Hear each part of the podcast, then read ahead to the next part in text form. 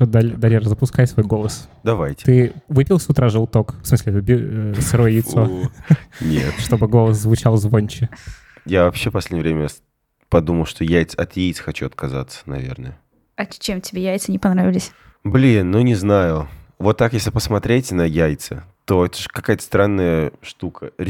Ребенок вылез из попы курицы, и ты его жаришь типа, на, на сковородке. Это не ребенок еще. Ну, за, зародыш. А саму курицу, подожди. Саму курицу я, отку... я вообще хочу от э, мяса и от яиц, наверное, отказаться, но не понимаю, как это сделать. То есть это же, наверное, вредно для здоровья. Это нужно, да, внимательно к рациону подойти, чтобы все тебе там было достаточно да, да, всего. Я стараюсь по, по минимуму Думаю, что как, сил побольше будет, я как-нибудь этот вопрос решаю. Этически просто мне что-то в последнее время сложно стало как-то с этим э, мириться. Приходит на следующую запись Далер такой в этой в бандане, такой веган такой. Ну, у меня пер, перламутровая майка, которую я сам покрасил. Да-да-да-да-да. И, и начинаешь нас говорить, что мы эти мясоеды. Убийцы. Убийцы. Да.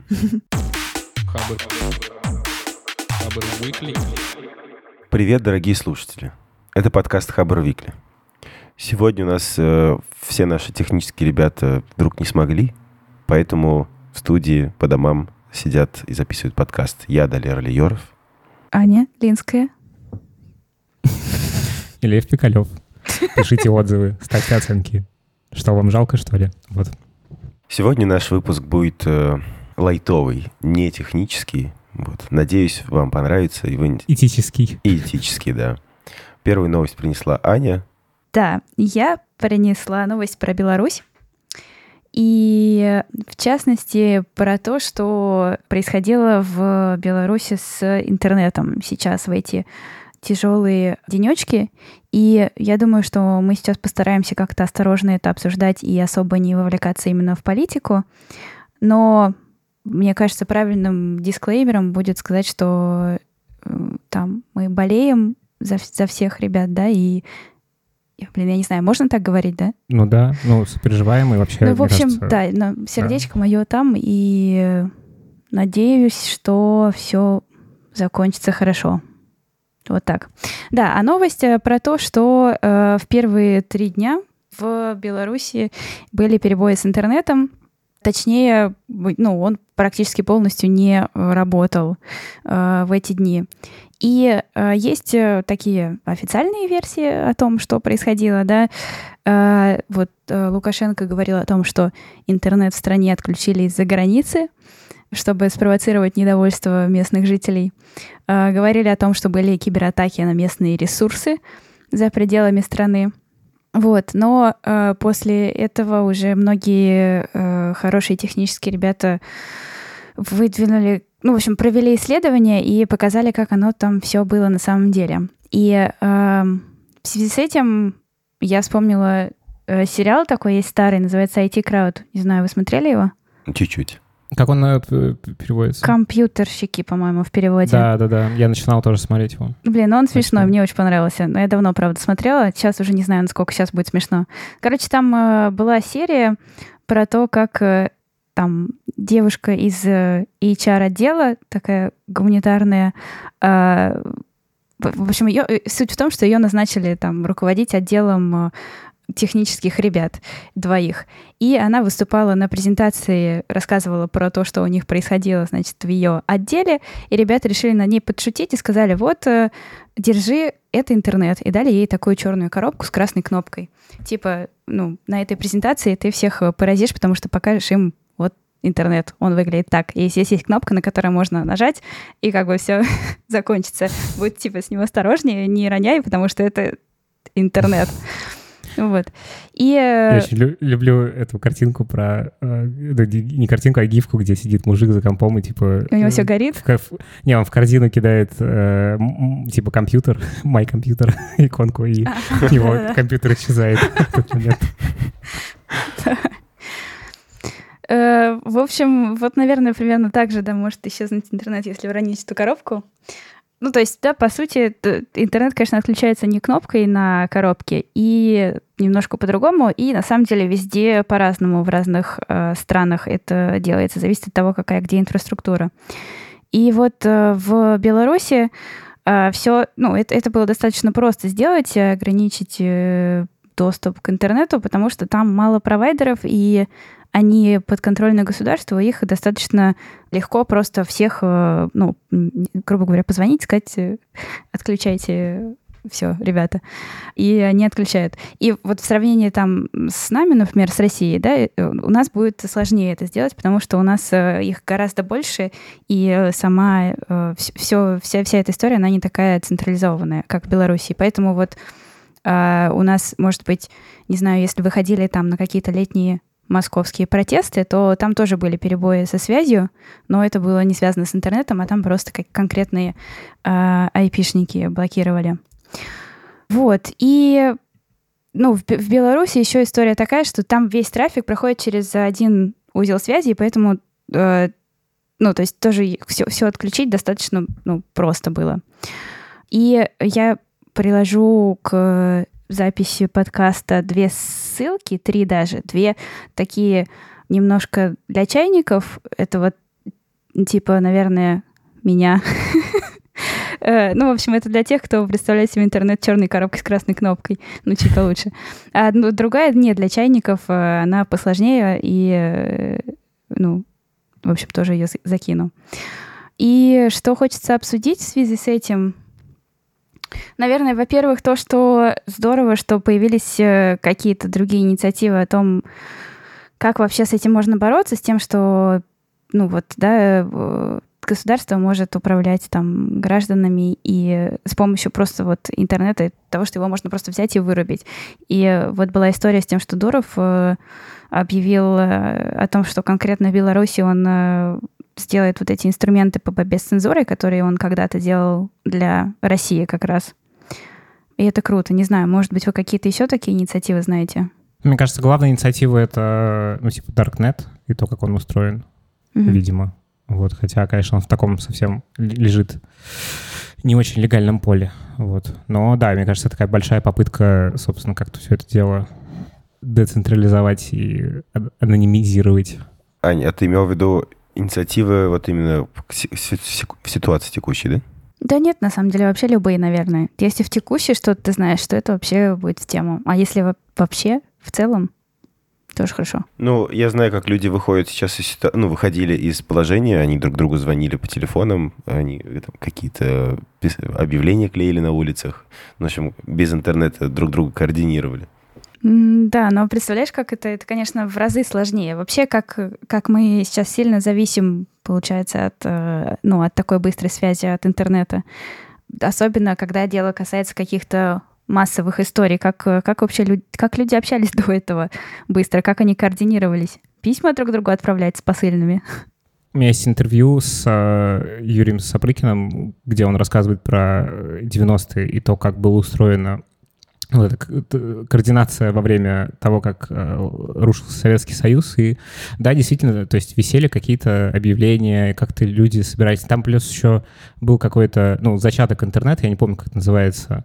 BBC? Э, по-моему, да. Ну, то есть тоже какие-то сети. Там просто было гораздо меньше пользователей, их было, ну, как бы совсем мало. Это был основной канал связи как бы между Советским Союзом тогда еще, ну, или не знаю, чем он был в этот момент, э, и э, Америкой. Вот, ну, в общем, там как бы все равно, конечно, это не такой масштаб, как сейчас. И, ну, у меня сейчас ощущение, что интернет — это что-то близкое к воде, еде и воздуху. Ну, то есть, типа, настолько он как mm-hmm. бы нужен для жизни, что, в общем, даже это немножечко пугает. Потому что, конечно, я жил э, до этого там 12 лет, ну, с, там, с рождения и до 12 лет я жил вообще без интернета, и как-то меня это не парило. Даже а без тут, телефона как когда-то, да. напомню тебе, без мобильного. Ну, да. да. Ну, то есть даже позвонить нельзя было. Для Беларуси интернет, мне кажется, особенно важен, потому что у них очень хорошо развита IT-отрасль. Это, ну, одна из э, передовых э, отраслей в стране, вот это именно IT. И у многих людей работа завязана на интернете, а тут у тебя нет интернета, ты элементарно ни с кем связаться не можешь, почту отправить. Ну, то есть даже у нас вот сейчас, мы с вами созвонились через интернет, чтобы записать подкаст. Угу. Так бы сидели, записывали сами с собой. Потом сводили бы эти дорожки, получалась бы херня какая-то. Да. Да, я тоже думала про э, то, что интернет и вообще связь это как э, какой-то базовый ресурс должен быть, ну, как вода, да, свет. И в каком-то в идеальном мире, наверное, так, так бы мне и хотелось, чтобы было, чтобы ну, интернет тоже был включен в список. То есть, не знаю, чтобы вот у людей есть, да, там конституционные, конституционные права там на свободу, слово, там на, на вот это все. И хочется, чтобы было право на интернет, или как это назвать, право на связь, не знаю. Ну да, но это на самом деле же деле э, как бы не... Ну, отсутствие интернета — это не отсутствие общения. И вообще меня всегда поражало и поражает, что люди всегда, на самом деле, в какие-то собирались сети. Просто понятно, что интернет дал возможность собираться в очень большие сети и очень большом количестве, ну, как бы, людей, мнений и разных групп. Потому что там, интернет там до какого-нибудь 2000 года он себя представлял довольно такую, ну, э, то есть это был очень понятный пузырь в плане, кто там сидел вообще. То есть там не было такого, э, такого разношерстного народа, как сейчас. Вот. В общем, в целом, как бы непонятно, нормально ли базовое право, которое э, предусматривает просто скорость распространения информации на самом деле, а не как бы саму, само распространение информации. То есть это же технология всего лишь. Ну вот э, законы, которые в, в России, мы обсуждали в одном из подкастов, то, что есть список бесплатных сервисов, и там как раз э, речь идет именно про доступ к сервисам. А. 300 штук, что ли. Ну, помните, наверное, да? Там, Значит, плохо. Э, ну, в России в качестве эксперимента ввели закон, который обязывает провайдеров бесплатно предоставлять доступ к списку А-а-а. сайтов, в том числе да, там да, да. Хабр, Контакты, Доклассники, э, сайты государственные, ну там большой, достаточно, внушительный список достаточно. Яндекс тот же. Да. Вот, мне, вот, вот это вот очень классно, мне кажется. Вот, а в контексте темы, которую мы сейчас обсуждаем, как раз, мне кажется, решает вот э, вопрос, чтобы интернет был как базовым ресурсом таким. Ну, а если к Беларуси вернуться, то там за счет чего получилось так взять и вырубить все? Типа, все типа через какие-то одни места идет? Ну, э, их легко выключить? Да, там, э, там очень э, э, мало провайдеров. То есть там у нас их, у нас их там много, тысячи, не знаю, а у них э, в пределах там сотни. И э, и поэтому тут гораздо легче. Они все там подконтрольны государству, и э, вот тоже я уже, по-моему, говорила про то, что там есть э, что, ну, грубо говоря, все эти каналы, они все замыкаются в один э, узел связи, да, и поэтому его очень просто выключить. Да уж. Ох, в общем, сочувствуем ребятам. Надеюсь, у вас все будет там хорошо. Как-то мы вас... Не знаю даже, как поддержать. Ну, в общем, информационно. Вот мы в подкасте Хабра про это говорим. В общем, живе Беларусь. На Хабре вышла статья, люблю такие статьи. Это разбор коронавируса. Человек, который им переболел. Называется «Болею коронавирусом. Обзор и тестирование. Плюсы и минусы и сравнение с конкурентами из той же ценовой категории». В статье э, в общем, опыт человека, который заболел коронавирусом, это москвич, э, и он делится, в общем, всем процессом, э, как он ходил по больницам, как он сидел там в очередях, э, как он потом сидел дома и использовался приложением «Социальный мониторинг», делится ощущениями от болезни, и потом, в общем, делится вообще, сравнивает ощущения от болезни коронавирусом с ОРВИ и с гриппом. Ну, да, и... пользователя, пользователя зовут MRVF. Что меня в этой статье привлекло, кроме того, что интересно посмотреть, просто почитать личный опыт э, человека, переболевшего коронавирусом, это взаимоотношения с нашей медициной и вообще взгляд на российскую медицину. Про то, что в, в начале в самом э, вот автор пишет, что он просидел в очереди около полутора часов, э, с дожидаясь с температурой, да, ну, И высокой. думаешь, что он болен коронавирусом среди людей. Пипец. Да, да. И он ждал своей очереди, ну, не просто так, ему сказали ждать, он там отдал свой полис ОМС. И спустя полтора часа прошла мимо него девушка, зашла в кабинет. Э, наш автор спросил, типа, что за дела, я здесь сижу в очереди. И ему сказали, мол, ой, а вы сидите, а вы, отправ... а вы отдавали нам свой МС? В общем, начались какие-то странные вопросы про то, что он вроде точно сидит в очереди. И его снова отправили в... к другому врачу. Э, другой врач удивился, что у него температура, что у него подозрение на коронавирус, и сказал, что вообще у нас с торца больницы есть отдельный вход для таких, как вы, а нигде в регистратуре ему об этом не сказали. И на протяжении всей его болезни э, была вот такая вот неразбериха, бюрократия, несогласованность действий. Когда он сидел дома э, и пользовался приложением «Социальный мониторинг», э, Социальный мониторинг – это такое приложение для жителей Москвы и, если не ошибаюсь, Московской области, в котором ты должен, если ты заболел э, коронавирусом и сидишь на карантине две недели, ты должен раз в день или сколько несколько раз в день отправлять фотографии в это приложение о том, что ты сидишь дома и никуда не выходишь. Это то самое приложение, в котором был случай, где была пациентка, которая не могла ходить физически. Вот, то есть она была прикована к постели, и ей выписали гигантский штраф еще за то, что, в общем, почему-то решили, что она куда-то вышла. И, и там э, вообще вс- куч, кучу народу выписывали эти штрафы, потому что приложение было очень глючным, и оно mm-hmm. не давало тебе отправить фотографию. У меня тоже знакомая на это напоролась, и ну, она просто не получалось загрузить фотку, и все. При том, что, ну вот есть это приложение, плюс э, есть разные инстанции, типа поликлиник, которые тоже тебе звонят и выясняют, как у тебя дела.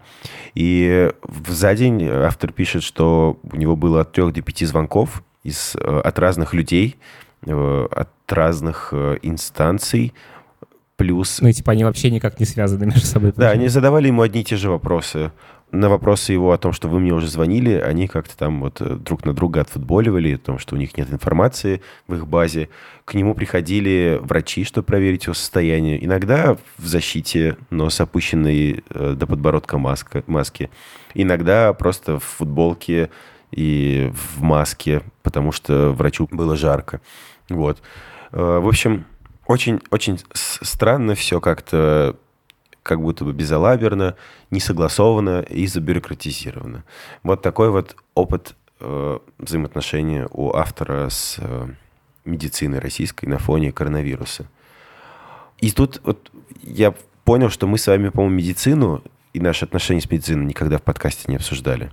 А у меня как будто бы это травма прям такая, мне кажется, вот именно с бесплатной российской медициной связанная. Я боюсь ходить э, в больницы я когда-то, вот когда я приехал в Москву, смог по своему полису ОМС, который позволяет тебе в любой больнице прикрепляться, прикрепиться в больницу, сходил туда один раз и больше не возвращался, потому что ну, это было, правда, давно, это был 14 год, кажется, или 15 там были жуткие очереди, там не было электронных очередей. У тебя было там то ли 7 минут, э, то ли 10 на то, чтобы попасть к врачу и пройти все эти обследования. Сам врач, э, который меня обследовал, терапевт, он как-то ну, с каким-то юморком ко мне относился.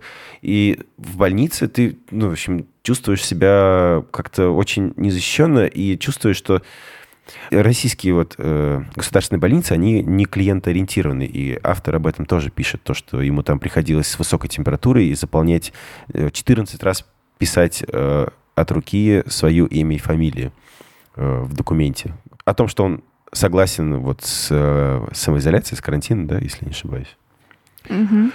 И поэтому вот с, с тех пор я всегда пользуюсь частными клиниками.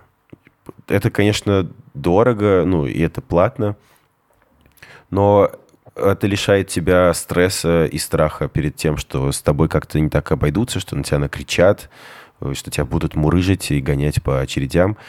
И в частных клиниках все очень как-то хорошо организовано в сравнении с э, государственными. И я хотел порекомендовать на фоне этого э, сериал, который недавно вышел на кинопоиске, э, документальный, называется «Новая реальность». И там, в общем, ребята в пяти сериях э, пытаются порефлексировать по поводу происходящего, э, типа про коронавирус. Вы не смотрели? Там, в общем, сюжет строится на том, что два друга созваниваются. Один из августа 2020 года, другой из, э, получается, с февраля, потом в следующей серии из марта, из апреля, из июня. То есть они друг другу рассказывают, что у них сейчас было и что будет потом. И э, в каждой серии обсуждают э, какую-то тему, э, типа финансы, безработицу, медицину, э, самоизоляцию, как люди вообще живут. Очень увлекательно, и там они э, берут э, интервью у разных экспертов, там, у э, медицинских экспертов, экономистов, и препарируют так э, интересно нашу государственную медицину. У меня в этом смысле есть, ну, как бы я читер в каком-то смысле, потому что у меня родители врачи, и всю жизнь, э, то есть, ну, как бы я пользовался государственной медициной, но, понятно, через знакомых врачей. Вот, и это, конечно, с учетом того, как, все устроено, наверное, единственный возможный способ, как бы, если не идти в частную клинику, то вот как э, искать врачей по знакомым. Вот. А про частную там тоже как бы есть свои э, минусы. Ну, понятно, что как бы главный их плюс и главное, почему они клиент-ориентированы, потому что они экономически, как бы, они работают в экономической модели. Они типа не датируемые, а вот у них есть услуги, которые они оказывают. И это как и плюс, так и минус, потому что когда мы говорим про услуги, которые оказывают, сразу возникают доп. услуги, которые можно оказать, и как бы есть не очень чистоплотные частные клиники, которые эти доп. услуги навязывают. Вот. Но да, в общем, конечно, система здравоохранения, э, то есть мне, с одной стороны, из-за того, что я из, из, из как бы семьи врачей, мне тяжело, ну, как-то трезво оценивать, потому что я не сталкивался с общей, ну, с общей системой, вот прям совсем общей системой. Ну и про- просто всю жизнь как бы я слышал разговоры про то, что типа, ну, э, это как всегда, когда про какую-то область говорят какие-нибудь новости и какие-нибудь, значит, возникают плохие истории, то как бы человек, который находится внутри системы, он чуть больше видит, как там, что, как дела делаются. Вот, поэтому э, как бы у меня есть некое искажение такое. Но да, кажется, что все работает супер неоптимально, а история с коронавирусом, кажется, была не то чтобы... В общем, а, медицинская система не очень была готова к тому, что это будет вот так, потому что действительно там гигантские очереди, все сделано через жопу, все это развертывалось там за месяц-два, и, ну и просто нагрузка дикая, вот. И больше всего, что меня волновало, мы это уже обсуждали э, про коронавирус в одном из прошлых выпусков, то, что помимо, ну, как бы лечения людей с коронавирусом, еще есть куча других людей с другими заболеваниями, и, э, в общем, нагрузка на эту систему медицинскую, она им делает очень плохо э, в их лечении и в их там избавлении от болезней, которые у них есть. В общем, это грустно все, надо сказать. Ну, ну, кстати, да, вот это важно, то, что сейчас еще такие условия не э, стандартные, и опыт э, автора статьи, он именно про, ну, действительность коронавирусную медицинскую. А так, э, в целом, вообще, ну, получше стало все э, с, именно с клиентоориентированностью с тем, как к тебе относятся. И я вот ходила пару раз э, в э, бесплатную клинику, ну, не знаю, наверное, года два назад это было. И э, не было очередей, я записалась через госуслуги, по-моему, не с первого раза у меня получилось, там что-то тоже подзависало, но в итоге все вышло. И ну, в успешный раз было все быстро и удобно. И я пришла там к нужному времени, и меня сразу впустили, и, в общем, мы нормально с врачом поговорили. Но, тем не менее, я тоже предпочитаю частные клиники и в бесплатные не хожу, потому что как-то ну, там гораздо проще, да, с бесплатными клиниками. Еще есть такое, что если тебе нужны какие-то любые там нестандартные анализы, если там тебе не просто кровь сдать, да, э, то это нужны дополнительные врачи, дополнительные бумажки, дополнительные там э, какие-то, ну, нужны доказательства того, что тебе это действительно нужно, и нужно ездить э, в новые места, и туда тоже нужно записываться, и там тоже могут быть очереди. В общем, гораздо сложнее все это. А в частные ты просто ну, приходишь, сдаешь, уходишь, все, готово. Ну, еще, кстати, любопытно, что, как в любой системе, когда, ну, система работает не круто, всегда образуются какие-то, ну, типа, костыли, которые, значит, э, задачу решают. В случае там с нашей медицинской системой, мне кажется, у нас не очень много людей в целом к врачам ходит и там постоянно следит за здоровьем, вот, ну, с помощью врачей. И у нас там можно в аптеке купить довольно много препаратов, которые как бы mm-hmm. в Европе где-нибудь тебе надо, блин, сто раз доказать и сто бумажек заполнить, прежде чем тебе вообще допустят до таких препаратов. Mm-hmm. И про те же анализы то же самое, что типа у нас можно пойти сдать все анализы всей твоей крови, там вообще да, все да. на свете, всего себя просветить, просмотреть, там, значит, э, везде тебе значит, врач залезет глазом своим, посмотрит. Ну, в общем, короче, и как бы это считается вот ну, такая услуга, в общем, иди и делай. Вот. А где-нибудь в Европе, там у меня вот подруга живет в Австрии, и там, блин, чтобы, во-первых, э, вообще нонсенс э, прийти к врачу вечером или в выходной день, просто, типа, это невозможно. Э, вот. Во-вторых, если тебе нужны какие-нибудь базовые, там, типа, антибиотики, то тебе, значит, надо очень серьезно доказать врачу, что это вообще тебе надо, и mm-hmm.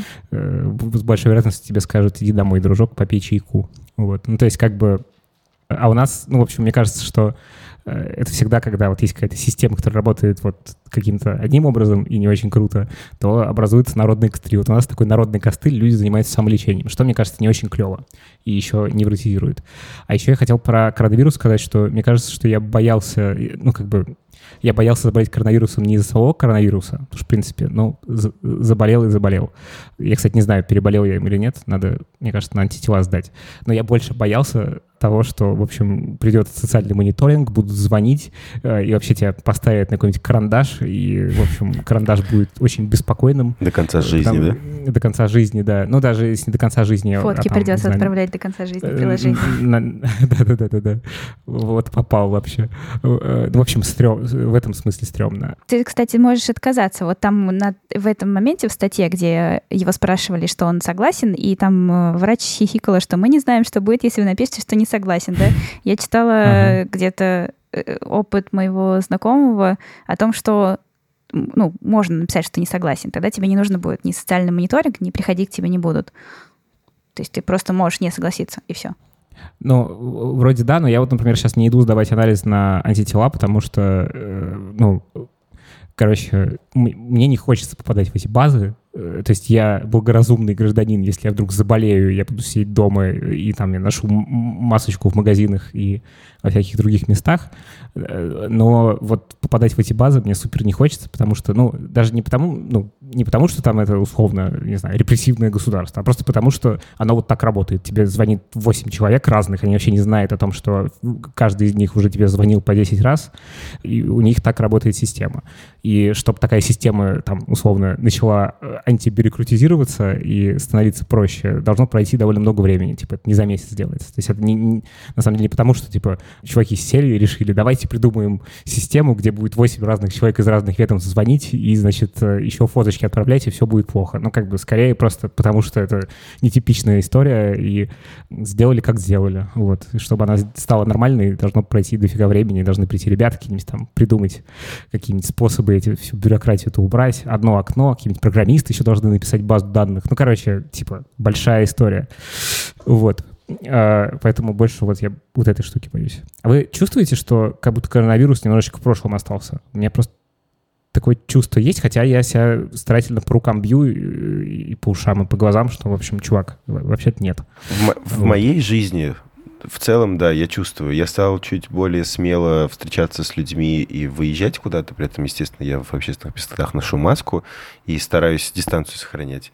Но у меня э, половина моей семьи живет в Ташкенте, в Узбекистане. А в Узбекистане сейчас э, вторая волна как будто бы коронавируса, и там люди умирают. И, в общем, короче, там по рассказам моих родственников очень как-то все жестко.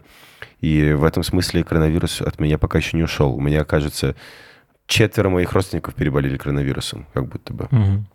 А тебя, Ань? Мне тоже кажется, да, мне тоже такое ощущение, что все отменили коронавирус, и мы все нормально живем. Но я тоже хожу в маске, держу дистанцию и так далее. Хотя вот сейчас, да, когда заново ввели вот этот масочный режим, люди вроде стали побольше носить маски и, и как-то не знаю. А с другой стороны, кстати, маска, она... Заметили, как маска стала какой-то уже, ну... Символом. Э, нет, я хотела сказать, что она перестала удивлять и перестала как бы быть чем-то странным, как будто бы это совершенно нормальный предмет гардероба, как ключи взять из дома. Э, угу. Ну, вот так же ты берешь маску. И вот э, я помню раньше, например, бывает там если ты где- где-то там в Азии оказываешься, в, там, не знаю, в большом городе, и видишь, что там люди ходят в масках, и это странно, или на фотографиях где-то. А сейчас маска уже совершенно Ну да, маска, ну то есть мы все ходим в масках, это наша действительность. Я, я помню в, в детстве в школе, как раз в Ташкенте тоже жил, каждую осень, там, неделю-две я ходил в масках марлевых, потому что там была эпидемия гриппа. Вот. Ого. Всех заставляли ходить в повязках. Э, Ну, кстати, да, маска становится привычной. Еще интересная деталь. э, Сейчас всякие модные дома э, внедряют маски в свои коллекции, Мгм. делают какие-то Мгм. маски там, со- не знаю, с чем, со стразами какие-то. Там была какая-то новость, что какую-то придумали маску, которая выглядит как какой-то... В общем, она какая-то полупрозрачная вся, очень такая, А, очень, очень модная. Не помню, кто это сделал. Я видела такой вопрос тоже интересный с тем, что когда у тебя маска на лице, то бывает сложно считать эмоцию, потому что ты не видишь, что Да. с э, ртом происходит, когда ты улыбаешься или нет. И даже э, тиктоки какие-то есть на эту тему, типа как улыбаться глазами, но не улыбаться по-настоящему, когда ты в маске. Не знаю, зачем, но тебе можно так делать. Вот. И И- можно рисовать себе каждый раз такой, типа, рот, э, который улыбается или грустный. Да, да. Такая, типа, маска с срывающимися листочками. Типа, эмоции Или можно нарисовал. карточки такие, знаешь, вставлять, типа туда, Да, просто да, менять да, их. да. Ну и Не, вообще, дисплей, дисплей. был А уже есть такая маска, кстати, с дисплеем. Офигенно. Прикольно. Но вообще проще решение, конечно, прозрачную маску э, сделать, чем маску с дисплеем. Мне очень нрав- нравится, есть э, тикток чувака, э, его, ну, у него разные есть, типа, сюжеты, но один из сюжетов, когда кто-то ему говорит, что ты, типа, там, не знаю, что ты ешь с такой грустной, с таким грустным лицом, и у него, значит, э, очень артистичный чувак, и я не знаю, как показывать, рассказывать тиктоки, блин, в аудио, черт его знает. Ну, короче, он э, э, показывает, как я должен есть, типа, по, э, ну, типа, так, как думает моя мама. И у него, значит, прилеплена вот эта маска роботизированная, ну, которая, типа, с улыбкой такой зубастой. И он такой, типа, е, значит, там он радостно ест, что-то радостно показывает, класс, вообще отлично. Э, Как-то с ней заигрывает с ложкой такой, типа, заводной чувак. Ну, короче, я скину ссылку на этот ТикТок, можно в описании посмотреть, я дико с него угораю. Вот. А, Короче, вот, э- вот эти маски, когда у нас будет дополненная реальность, мне кажется, э, там же много тиктоков есть, где при- прикладывают... Вы знаете, да, о чем речь? Что, типа, такая белозубая улыбка добавляется к любому лицу. В, Вот, в российском и- метро я видел видос, где все да, да, да. едут, потом... Я про хотел сказать, да, что все такие с улыбочкой, очень милые. Ой, а вот, интересно, кстати, да, если когда вот там Илон Маск э, сделает этот чип в мозг, да, можно ли будет, типа, сделать себе настройку, чтобы все люди, ну, тебе улыбались? Улыбались. Такой, и как хорошо жить, такие у нас люди в Москве Ой. хорошие, улыбаются тебе. И временами это может быть опасно для жизни, мне кажется, настройка. да. Потому что ты не распознаешь э- эмоцию вовремя. Да, идет к тебе человек, пенсионеры да. подошли, такие А доброжелательные. из как добросылательно тебя будут... А что за дубинка у вас в руках? Да. Вы что? Короче, да. А, Ой.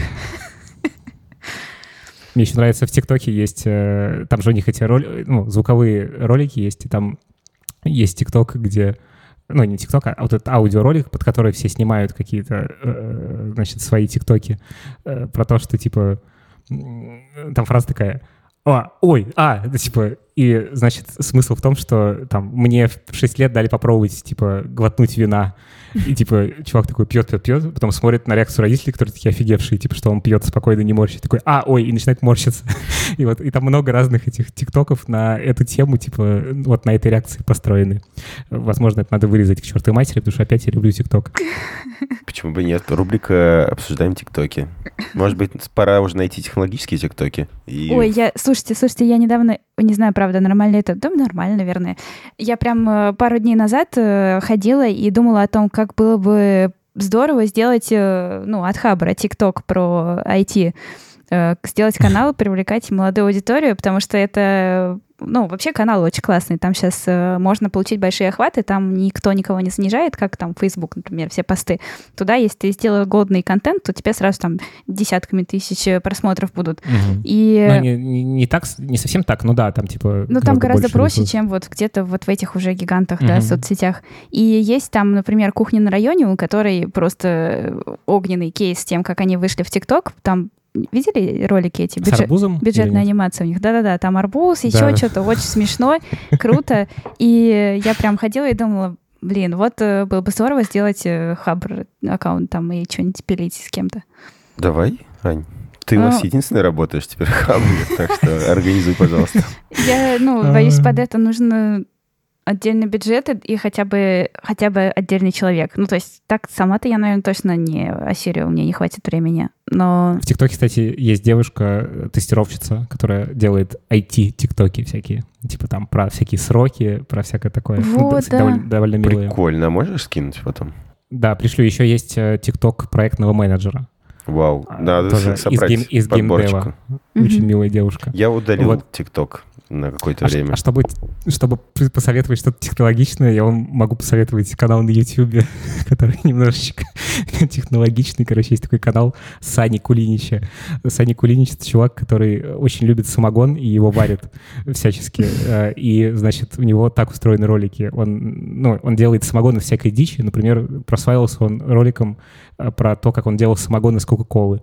Вот. э, И, значит, у него ролики сделаны так. Он сначала э, рассказывает, значит, что вот он будет делать из Кока-Колы самогон, потом он э, показывает очень детальный технический процесс со всеми техническими данными. То есть это как бы канал для самогоноварщиков. Я не знаю, это легально вообще?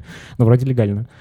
Вроде можно купить самогонный аппарат если для себя ты это делаешь. Вот, и, значит, там прям в деталях, там он рассказывает, перегонный куб нагрелся до 1800 градусов, и там пошло вот эта реакция, ты ты ты ты ты Значит, очень детально, а потом он садится перед столом, ставит себе какие-то угощения э, и начинает дегустировать. Ну и как бы в процессе дегустации, э, во-первых, он, э, значит, причмокивая, рассказывает, какие нотки он чувствует, а потом он, ну, понятно, он напивается и становится добрее, веселее. В общем, Саня Кулинич вообще топовый чувак, 86 тысяч подписчиков. Всем рекомендую. Очень технологично. Черт подери. Хотел добавить, но не знаю, уже не к месту, наверное. Про то, что... После моего рассказа про самогоноварщика Да. вообще все к месту. А, я наоборот.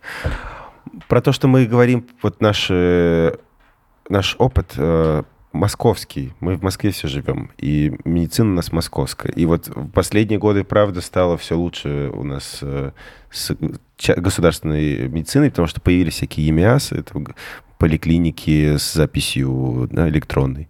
Вот. В регионах, конечно, все совсем по-другому, Мгм. я думаю. Там, наверное, еще, там, может быть, и есть не знаю, кстати, есть ли там э, электронные какие-то очереди и вообще автоматизация. Ребята, если вы пользуетесь э, в регионах государственной э, медициной, расскажите про ваш опыт. Это я к слушателям обращаюсь. Нам будет интересно. Можно в чат написать, можно написать нам на почту или в бот-подкаст. Да, ссылка на чат в описании. Присоединяйтесь, там уже много ребят сидит. Что-то интересное все время обсуждаем. Мгм. И- Играем в какие-то игры, какие-то там... Кто-то запустил у нас, да, в чате. Дартс. Э, У Телеграма есть несколько эмодзи, которые можно в виде игры использовать. Например, можно кубик э, кидать, игральные кости, Кости, да. кидать можно, да. А кто-то с- дартс начал играть у нас в чате. И в- кидать в баскетбольный мяч в, в корзину. Это обновление Телеграма какое-то, да, подъехало? Да, Давно уже. вот. Но кроме этого мы обсуждаем разные темы, делимся опытом, помогаем друг другу с вопросами. Вот, присоединяйтесь. Я забыл ставить про стратегию использования медицины. Вот э, то, что нужно держаться за своих врачей. И Да, и собирать базу всю жизнь себе. да-да-да, создавать связи. Вот мне кажется, в каких-нибудь странах, где медицина по-другому работает, ты, наверное, просто приходишь и все. А в России вот нужно создавать комьюнити вокруг себя. Не, вообще как раз э, в там где-то в Великобритании, например, там же у тебя и, и в Америке тоже есть типа семейные врачи. То есть есть врач один, там, ну, типа терапевта нашего, да, который как будто бы к тебе прикреплен к семье, ну, то есть с которым... такой интерфейс, типа, ну, то есть ты, типа, всегда через него заходишь в медицинскую систему. Прикольно. Да-да-да, да. И он тебя знает, ему можно ночью там звонить, он детей твоих знает, вот, о, вот, Вот, это, это, вот, все. кру- вот это круто, мне кажется. Так и надо. Ну да. Ну да, у меня в итоге так же и было, получается. То есть у меня были родители врачи, у которых была своя как бы база знакомых врачей, и поэтому, типа, э, эта система не так сильно мне казалась стрёмной. Ну и плюс я еще маленьким проводил время в- во всяких, типа, ординаторских, где врачи сидели, и я их видел как людей, ну, типа, не как Мгм. врачей. Это тоже любопытный, любопытный опыт. Классная статья про чувака, который решил сделать электронный саксофон. Вот, потому что настоящий саксофон, э, в общем, он играет на саксофоне. Автора зовут С. Балашов. Э, Кстати, Сергей Балашов, да. Вот, э, и у него даже в подписи написано руководитель проектов, инженер и саксофонист. Вот, в общем, на обычном саксофоне играть очень громко, вот. Поэтому он решил сделать электронный. И мне очень понравился этот проект, потому что, ну, э, это прям яркое воплощение того, как устроено, устроен подход MVP. Там у него пост разделен на вехи, типа пер, первая веха там, значит, два месяца, э, первая веха он прям сразу собрал на Arduino э, и э, с помощью шприцов и датчика давления, значит, э, какой-то такой прототипчик, э, где можно было нажимать кнопки и как бы дуть. И, в общем, эту силу звука задействовать, вот, превращать в электронные сигналы. А потом там были вехи, значит, два месяца, где уже какой-то корпус появился, три месяца, где там, значит, уже э, появилась карточка, которая все это дело в MIDI преобразовывала. Вот. И, в общем, через э, 9 месяцев появился уже прям девайс, который чуть похож на саксофон, ну, как-то по, как бы, если бы саксофон делал, делала нейросеть, не знаю. То есть он такой как бы не, не похож на классический, но э, там есть трубка, куда дуть, есть кнопочки, которые на саксофоне есть. Ну, в общем, э, кру- крутой проект. Э, я сразу, у меня флешбеки случились, я помню, как я в детстве, у меня была такая книжка, называлась «Самоделки школьника», и там были статьи о том, как что-то сделать, какие-то там, значит, приблуды. В общем, эта книжка, мне кажется, была предназначена для всяких, типа, кружков таких, типа, которые в Советском Союзе было довольно много, где собирались дети, там, типа, кружок радиоэлектроники, они там что-то мастерили.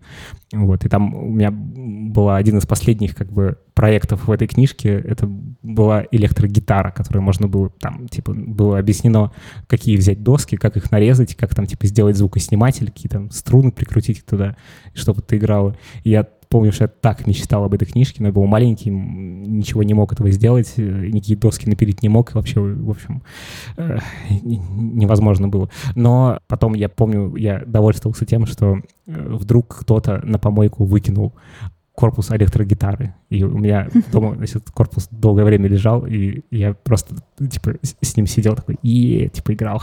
вот. Э, короче, вот это Ардуино моего детства. Здесь можно друзья. сказать, что Лев вырос и стал писать музыку сам, и мы приложим ссылку на его альбом. Очень классный, и все послушайте. Спасибо большое. Да, короче, я, я, я прям ощутил по этому посту, вот если бы я, когда я был маленьким, были все эти приблуды, и можно было купить на Алиэкспрессе за 30 баксов какую-нибудь такую штуку и что-то собрать, наверное, моя бы жизнь по-другому сложилась. Короче, мне кажется, сегодняшним детям прям раздолье в этом смысле. Да. Вот. А у вас были какие-нибудь в детстве странные музыкальные инструменты? У меня сейчас есть странный музыкальный инструмент. Я его Какой? всем показываю. Сыграешь? Да. О, Смотрите, это калимба. А я вам, по показывала, да? А, это, а, хан, нет, это тебя... ханг. Это не ханг, это... это... Глюкофон. Да, глюкофон. А чем он тогда от ханга отличается? Ну, Они да, там похожи. примерно, да, похоже. Там просто тот побольше, и на нем, типа, руками играют, а этот э, с палочками. И вообще ханг — это на самом деле э, то же самое, как ксерокс. Ну, то есть, типа, э, это были конкретные чуваки, которые придумали из этой стали делать вот эти при, при, приблуды. Вау, класс. А по, по, поставь поближе к микрофону. Ну, это новый инструмент ханг, короче. Да-да-да. А потом компания закрылась, и они начали делать уже, ну, типа, все начали делать эти ханги, но осталось название ханг. А сыграй какую-нибудь мелодию. Постучи еще что-нибудь. Классно вообще. Все такие звуки, да? Космические. Да, прям я иногда зависаю под них, могу просто сидеть, стучать и... Не знаю. Улетаешь куда-то. Тут еще есть э, вторая сторона. Блин, ощущение, что сейчас со мной случится что-то непредсказуемое. Похоже на музыку Эдуарда Артемьева. Знаете, он для «Сталкера» писал. Да-да-да. Кстати, есть что-то. Блин, очень круто. Угу. Блин, хочу секси... Э, глюкофон теперь тоже. Я очень хочу ханк.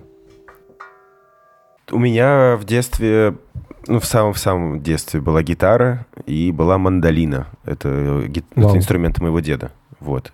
Я... Почему-то я знаю много людей, у которых деды играли на мандолинах. Типа у меня есть три знакомых даже, ну, здесь, у которых... Это инструмент был, он служил, э, и он служил в музыкальных войсках, и у него, в общем, главным инструментом была... Главным инструментом была мандолина. Я в детстве, мне кажется, много проявлял интереса к этим музыкальным инструментам, бренчал на них, но почему-то почему-то вот мое музыкальное творчество не развивалось тогда. Оно началось потом, Вот э, я всегда мечтал на пианино научиться. Когда переехал в деревню в Россию жить, пианино не было, поэтому пришлось играть на баяне. Вот у меня был баян еще когда-то. А ты клал на свой баян вещи? Нет. А, а так делают? Ну, с пианино так делают. Типа Его ставят в квартире, потом на нем лежат всякие вещи. Не, я на нем играл. Вот у меня Круто. было так, так с пианино, пока мы его не продали. Я ходила в детстве в музыкалку даже. Ого. А на чем ты играла? А, Фортепиано. И я помню, что меня Класс. На глюкофоне? так на глюкофоне меня меня так это э, ну бесило и Мучило. раздражало, что я, короче, прям кусала зубами э, вот эту вот крышку, э, на которой ноты стоят. Ну то есть прям так, и там оставались следы от зубов на них. Вау. Это твое пианино было или школьное? Чье кусал ты? Нет, ну на- да, домашнее наше, да, не мое, там мамино, ну не знаю, Офигеть. да. Мне кажется, очень много есть людей, которых в детстве, в общем, отдали в музыкальную школу, и кажется, это говорит о том, ну, как бы, и, и все ненавидели. Очень много кто ненавидел, потому что это было как бы какое-то Стра- странное занятие. Мне кажется, что это говорит о том, как устроена система образования музыкальная. Ну, то есть, мне кажется, там же можно прям круто увлечь. И, Мгм. в общем, Мгм. Есть, кстати, классный ролик э, у Антона Маскеляда, который делает школу музыки э, Маскеляда. А У него есть классный ролик, где они иногда в какие-то парки приезжают, раскладывают инструменты музыкальные на столиках, э, и подходят дети, и они вместе с ними что-то записывают, потом собирают из этого трек. Я Класс. тоже ссыл- ссылочку дам, ужасно круто. Ну, то есть вот можно музыкой заинтересовать, на самом деле, а а не мучить всякими сольфеджами. Сольфеджио. Да. Но я сейчас вспомнил, у меня самое яркое воспоминание детства, связанное с музыкой, что я лет в пять или даже э, еще раньше был в гостях, ну, там, типа, мы с родителями были в гостях, и я там увидел гитару, и я час сидел, просто звенел этими струнами, и мне было так круто, я прям это настолько ярко помню вот до сих пор. Ну, типа, вроде такое воспоминание, типа, совсем, совсем, как бы, когда вроде ничего не помнишь, но, в общем, гитара, тогда я впервые увидел гитару. Это было очень круто. В общем, ностальгия. Короче, про статью э, прям посмотрите. Э, Кстати, Аня потом пошла гуглить, как звучит электросаксофон, и скинула ссылку на видео на YouTube. И на самом деле в итоге я понял, что это по-хорошему э, саксофон — это такой MIDI-контроллер, который просто реагирует на звук и на силу, типа, вдутия. Мгм. И там можно любой звук поставить, Мгм. и, и там что-то очень странное. Там начинался этот ролик с каких-то, э, типа, набора звуков, как- с какими-то голосами. Да, Шабаду да, пап пап пап что-то такое. Типа, она играет, играет на саксофоне, а там ну, какие-то голоса женские поют. Очень странно. Вот. Вообще, кстати, я даже задумался, может быть, я когда-нибудь себе куплю какой-нибудь духовой MIDI-контроллер. Ну, может быть, не типа не саксофон. Есть еще несколько прикольных, куда дуешь и образуются какие-то очень странные звуки. Их не очень много, этих, именно вот конкретно этого устройства на рынке. Но, э, короче, это прикольно. Я знаю одного электромузыканта, который, значит, делает из них шоу из этих штук. А, слушайте, а вы смотрели эм, Футураму? Да, да, я хотел как раз тоже сказать. Там, Про там этот был, инструмент. там А, был да-да-да. потрясающий инструмент. Вообще, я помню, когда я первый раз его увидела, мне страшно захотелось вообще на нем, если бы он был, это очень круто, хотелось бы на нем научиться играть. Там такой, как раз, по-моему, тоже духовой, да, инструмент. Который- Которым Он ты делаешь мысли, по-моему. Ну, мелодию, типа, ты- да, может быть, не знаю. Ну, в общем, и там как бы, от, э, если, ну, мелодия, она связана с изображением, которое там появляется, какая-то типа картинка в воздухе, и ты можешь ну, сделать прям целую как бы визуальную такую композицию, визуально-аудиальную. Мгм. И это прям круто очень. Мгм. Кстати, я сейчас создам облако грусти, друзья. Недавно оно со мной случилось. Как вы думаете, сколько лет сериалу «Футурама»? Э, Секунду, секунду, секунду. Я гугли. думаю, 20. Два- 20 или 19? 20 лет? 20. 20 лет. Точно, в 2000 году же и первая серия как раз про это. В 99-м самый пер- первый пилот вышел. А, Блин, короче, 20, 20 лет. лет. А Симпсонам, блин, 30 лет. Да. Они мои ровесники, они вышли в 89 году. Офигеть. Просто пипец какой-то. Мгм. Даже больше уже получается. 31. То есть а для меня Футурама, э, ну, Симпсоны чуть меньше, а Футурама сильно больше. Она сама по себе про будущее, как бы. И она у меня ассоциируется с чем-то, типа, новым, фьюжн, все такое. А ей, блин, 20 лет. Черт подери вообще, куда катится мир. Еще будет смешно, когда мы будем вспоминать какого-нибудь, не знаю, рэпера Хаски, который пел свои песни, э, свою музыку, играл свою музыку 50 лет назад. Прикиньте, типа классика российского рэпа. Панельк. Вообще. Ну, вообще стареть прикольно, кстати. Скажу я вам. Пока, ну, пока, пока. Ну, в смысле, когда-нибудь Ну, будет неприкольно. Пока не сталкиваешься с российской медициной Да, государственной. да, да, пока, Да, ну, это правда. когда-то будет неприкольно. Помяните мои слова. Рубрика «Ответы на вопросы». Любой слушатель может задать нам вопросы через специальную форму, ссылка на которую лежит в описании подкаста. И в каждом выпуске мы стараемся по одному-два вопроса отвечать. Сегодня вопрос от Алины. Она спрашивает. Здравствуйте.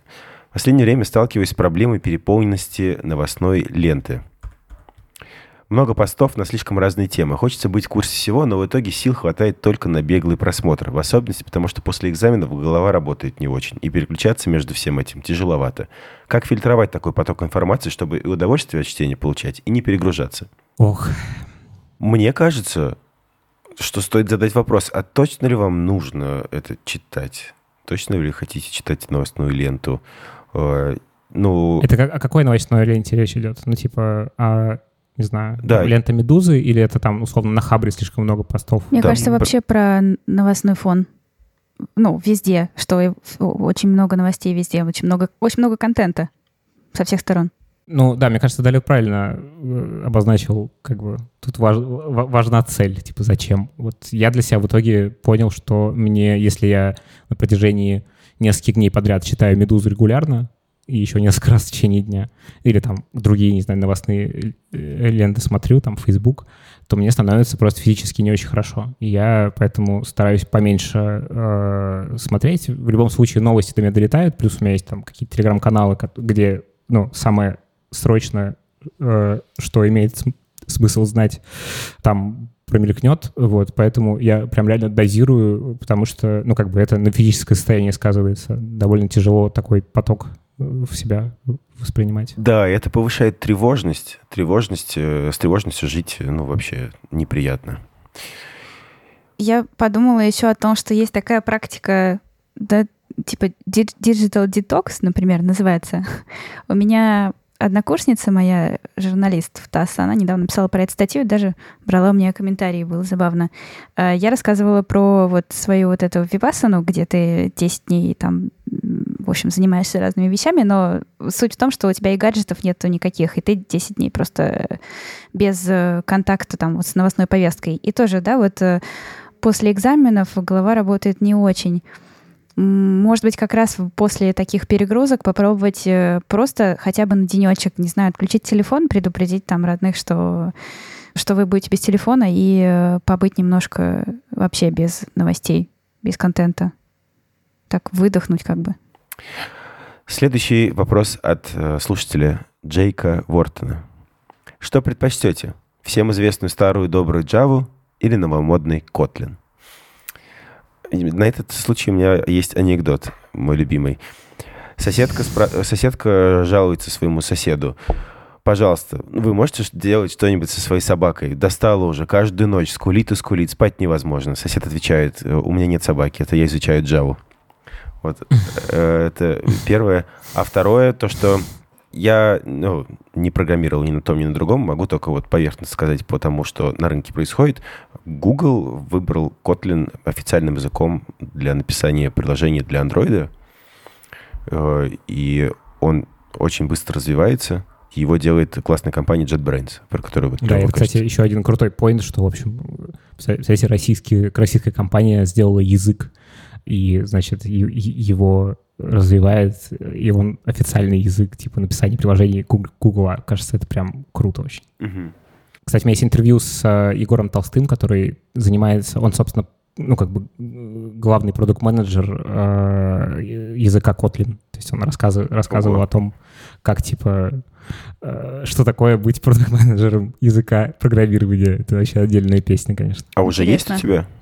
Да-да-да, оно выложено, это интервью в рамках Handflow Insight подкаста. Приложишь ссылочку? Да, там два две части, причем, кстати, очень полезный подкаст, мне кажется, будет ребятам, которые слушают наш подкаст, потому что там, во-первых, мы говорим о том, э, первом разговоре, ну, там есть про компанию, про JetBrains, про все, э, и там есть про то, как вообще э, работать тем лиду из чего его работа состоит и как устроена. Вот. А вторая часть, она про то, типа, как стать тем лидом и зачем вообще это может быть нужно. Вот. И э, какие там плюсы, минусы, подводные камни. В общем, довольно крутые два разговора, прям советую. Ссылочку приложим тоже. Ну и в целом э, попробуйте задать этот вопрос э, у слушателей нашего подкаста в чате. Я думаю, что они вам смогут там прям полный расклад сделать. Да. Как мы изящно ответили на айтишный вопрос. Анекдотом и отправив в чат. Да-да-да, вообще. Следующий вопрос от Андрея. Люблю ваш подкаст. Прослушал все выпуски. Ань, ты лучше, и голос у тебя очень добрый. Как родилась идея подкаста? В России это не сильно популярный формат. Почему выбрали именно его? Отвечает... Спасибо вам, Андрей. Спасибо, спасибо, Андрей. Нет, правда, да, спасибо, очень приятно. Еще очень приятно, что вы прослушали все выпуски наши. Боже, это на самом деле когда об этом задумываешься, кто-то может пойти и прослушать все выпуски подкаста, которые типа, мы делаем. Это же вау. Ничего себе. Тогда почему подкаст, почему формат выбрали? Хотелось сделать подкаст мне. Я потом поговорил, выяснил, что Ваня и Коля тоже хотели сделать подкаст. Нам просто было прикольно. Мы вот познакомились со Львом, и подкаст случился. Просто было интересно этот формат попробовать. Никакой особой такой рациональной аргументации, мне кажется, здесь не было. Ну, мы ее, конечно, придумали для того, чтобы как бы оправдать э, существование всего этого. Но изначально это было просто такая авантюра, любопытство, желание попробовать. Мне кажется, это самая лучшая мотивация, когда ты что-то делаешь, потому что тебе просто весело это сделать. Да, да. Просто любопытно. Отлично. Делайте. Ну да, ну на самом деле многие подкасты так э, сейчас запускают именно с, с такой мотивацией, и это круто. Но надо сказать, что если говорить про IT-тематику, то э, в IT гораздо больше людей, которые подкаст слушают. Просто как бы очень сегментировано это. Ну, то есть понятно, что если на улицу выйти спросить людей, слушателей подкаста, вам, скорее всего, скажут, что типа, чё? вот, что такое подкасты, а, то у айтишников это больше, больше развито, мне кажется. Ну и вообще, как бы вот эта сфера а, сфера технологий и всего такого, она в подкастах лучше представлена. А еще недавно была прекрасная история. А, мы сидели с моим другом Севом, Бой, Севой Бойко и его женой Алиной, значит, в кафе на веранде. Вот, и Сева очень интересно рассказывал про 90-е. Вот, и значит, рассказывал, рассказывал, а потом, ну, я заметил, что там за соседним столиком сидит пара, значит, парень и девушка, и, и они прям явно грели уши. Ну, то есть они там, типа, как-то короче, подслушивали этот рассказ Севы, потому что Сева очень интересно рассказывал. А потом, когда наш разговор начал в другую сторону перемещаться, она, ну, как бы заметили, что она улыбается, и, э, в общем, она не выдержала и сказала, а что в итоге случилось? Расскажи конец. Типа там, что было с твоим отцом? вот. И мы с ними разговорились, Сева рассказал еще там полчаса этой истории. Вот, а потом, э, значит, мы сделали пахаль, пахальную фотографию, потому что мы рассказали, чем мы занимаемся, рассказали про подкасты, потому что он, Сева, он работает в BBC, русской службе э, BBC, и сделал подкаст «8 историй из 90-х», ну, еще много подкастов там делает. Вот, и, значит, э, он говорит, вы знаете, у вас iPhone? Он говорит, да, вот у вас есть приложение Apple подкасты. И, значит, и есть фотография, где э, девушка первый раз открывает приложение Apple подкасты, вот, и у нее, значит, возникает экран приветствия, типа, добро пожаловать в мир подкастов. Чудесный мир подкастов. Да, да, да. И Сева, он, оказывается, коллекционирует такие фотографии. У него их уже довольно много, когда он людям показывает, что у них в телефоне есть такое приложение. Поэтому да, ребята, если вы на вечеринке находитесь, и вы знаете, что такое подкасты, потому что вы наш подкаст слушаете, а, а ли, наверняка там на вечеринке есть люди, которые не знают, что такое подкасты, прям показываете им, как это все работает, наверняка им понравится, и э, у подкаста будет больше слушателей. Вот. А по поводу популярности формата очень хочется лишний раз сказать про фестиваль «Слышь», который прошел на прошлой неделе. Я, э, на Ютубе уже есть записи лекций и питчингов, э, подкастов. Я пропустил первые два дня и был только на вот, дне, когда проходили питчинги, презентации идей подкастов, которые жюри оценивало. И в какой-то момент я понял, что это настоящее шоу, потому что э, это все проходило в Зуме, трансляция Zoom была в Ютубе. В какой-то момент вот сидят жюри, и на, экран, на экране появляется ребенок, который питчил свой подкаст. Э, и, в общем, удивительно. Нам пришлось, э, нам пришлось резко отключать ребенку видео, потому что, э, в общем, YouTube палит историю с появлением детей и может заблокировать стрим. Поэтому, например, у нас там на, э, в основные дни прохождения фестиваля э, там был, была живая запись по- подкаста Арзамаса «Эксперта Патроном», и на, как бы, на то, чтобы зайти в Zoom и задать вопросы ведущим, пришло больше ста детей. Просто была атака. Вот, атака детьми. И, но все они нам пришлось делать без видео, потому что мы боялись, что, в общем, YouTube нас не пропустит. А еще надо сказать, что Далер, между прочим, выиграл выиграл э, один из призовых, одно из призовых мест э, значит, в питчинге подкастов, запичил свой офигенный подкаст.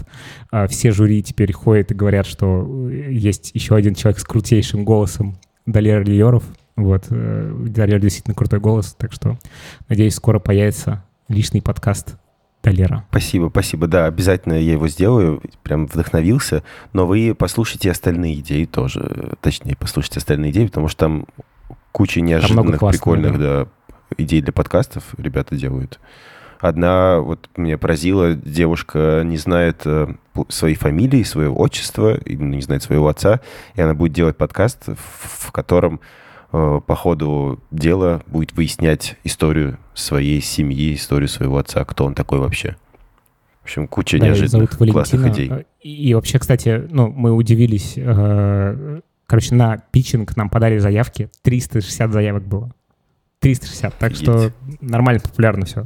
Переживаем. Все хорошо. Могли бы обсудить, но не обсудили.